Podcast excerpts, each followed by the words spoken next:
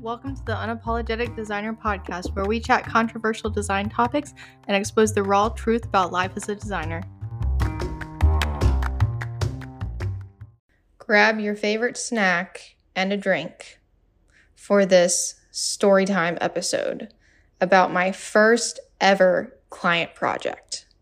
I actually went back into my messages and took a screenshot just for this recording so I can explain to you guys exactly how my first client project went down. So, this was back in February of 2018, before my business was even registered, before I knew anything about pricing. Like, I had no idea what I was doing at this time. This was my legit first ever real life client. This particular client came from a local Facebook group. I saw that she was looking to hire a designer for a logo, and I private messaged her on Facebook. I quoted her $75 for a logo. If you're new here, I will let you know that my services as of today start at $7,000. So, so a $75 logo compared to my packages today is drastically different. But again, this was literally the start of my freelancing journey. Had no clue what I was doing. There were no resources online like there are today and I definitely didn't have any pricing guides to reference.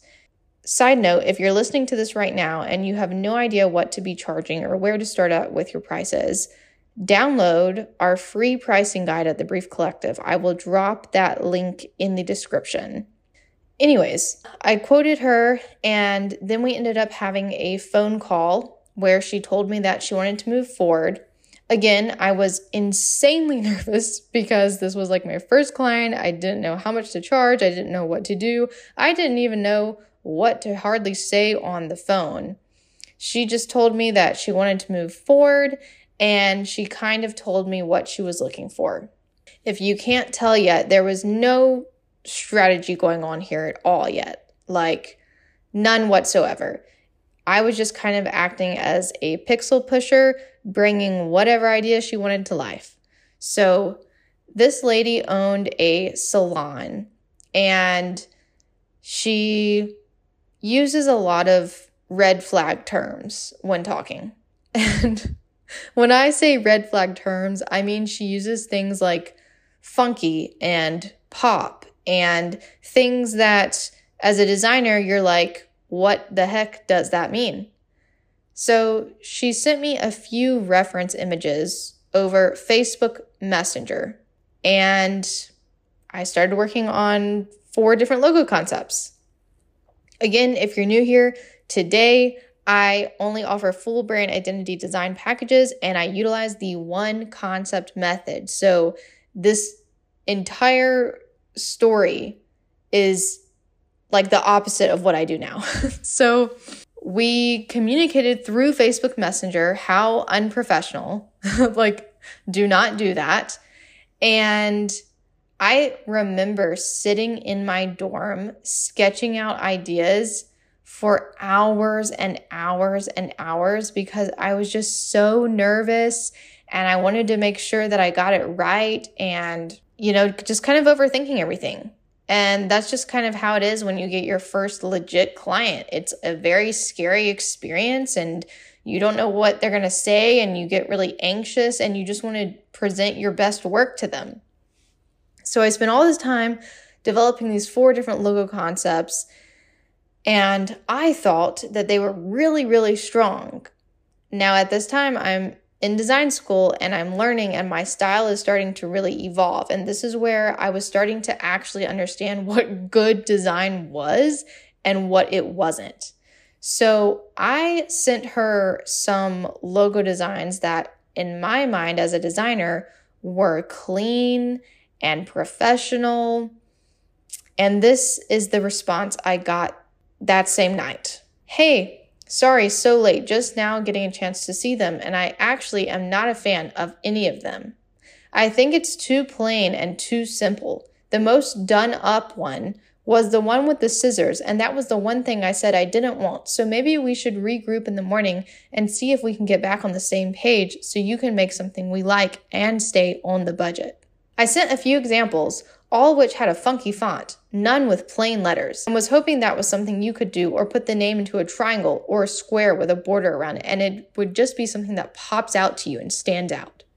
So I'm sure as a designer hearing that message, you're probably like, oh my gosh, this is like a walking red flag. Like all the words coming out of her mouth are red flags. and they really were. Basically, she wanted the exact opposite of good design. And when I say the exact opposite, I mean she wanted everything that they tell us not to do in design school. So after I read that message, I was obviously internally absolutely freaking out. And I'm in my dorm and I can hardly sleep because this is my first ever client. I got the feedback at 10:30 p.m. at nighttime. I have class the next day and all I can think about is how I've screwed up this project. So, I went to sleep finally, feeling very anxious. I went to class the next day feeling very anxious, and all I wanted to do was make this right. So I got back into my dorm. I really, really reviewed what she sent over to me. And I ended up sending her a bobby pin with a gradient that had a sparkle texture on it and a script font. From that description alone, I think you can get the gist that this was not a quote unquote industry standard good design. So I sent that and she loved it. She loved it. She loved the thing that I thought was absolutely hideous and knew in my heart was not good design. But since she loved it, I was like, okay, great. I sent her the invoice, I sent her the files, and then I ended up moving on and creating a business card for her. And I charged like 30 additional dollars for that. And the business card wasn't as ugly, but basically everything I created for this lady could not be used in my portfolio or on my social media because it was so bad and I hated it and I didn't want to put that out there and put my name on it. Like that's how bad it was. That being said, although she kind of wanted really ugly work, she wasn't a terrible first client and she actually still keeps in touch with me to this day.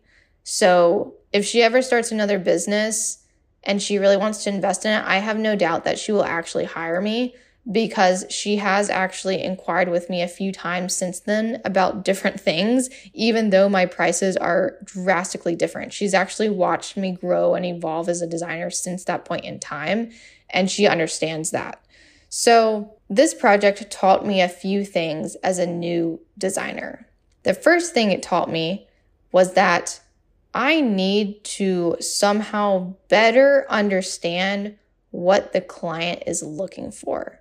And again, there weren't a bunch of online resources like there are today, so I didn't even know how to go about doing that. I just knew that my client needed to give me more visual references so that I could better understand what they were looking for, which is what led me to having clients complete their own mood boards on Pinterest. This project also taught me that doing multiple concepts was a waste of time. I wasted so much time exploring all these different concepts and finalizing them to send her for absolutely no reason when if I better understood what she wanted, I could have presented one solid concept and spent a lot of time on that concept, and that had been it. But I didn't realize that I needed to use the one concept method until way later on in my design career. Moving on past this, I had a few more clients after this point that wanted just logo design. And this is when I started to enter the Frankenstein territory. And what I mean by Frankenstein territory is when you deliver multiple logo concepts to clients, they basically 90% of the time will try to just mesh them together and create a concept that's really not as strong. So I experienced that a few times and I started working with a few clients through Upwork. And, you know, I had similar experiences where they got multiple concepts and they wanted to mesh them together. Then we went back and forth. And I didn't really have a defined process until I started learning about brand identity design. During that time of me offering multiple logo concepts, I don't think that I can confidently say I ever completed a client project that I felt 100% proud of. I don't think I ever actually did a project with a client that I was totally proud of until I started implementing more strategy and doing brand identity design. And that in itself just goes to show that when you're implementing strategy and making decisions with purpose outside of just listening to what the client tells you, you can come to a solution that you not only feel proud of, but that works for your client. If you want to learn more about the one concept method, I actually have a whole entire episode dedicated to it that I did with Haley at Studio Seaside. I also would never, ever, ever let a client inquire about my services through Facebook Messenger nowadays. Like, if somebody messages me in the DMs or through Facebook or social media, I redirect them to my inquiry form on my website because my inquiry form is the very thing that not only allows me to gather information about the client before I have a call with them, but it also weeds out people who aren't a good fit for me because my starting price is on my inquiry form.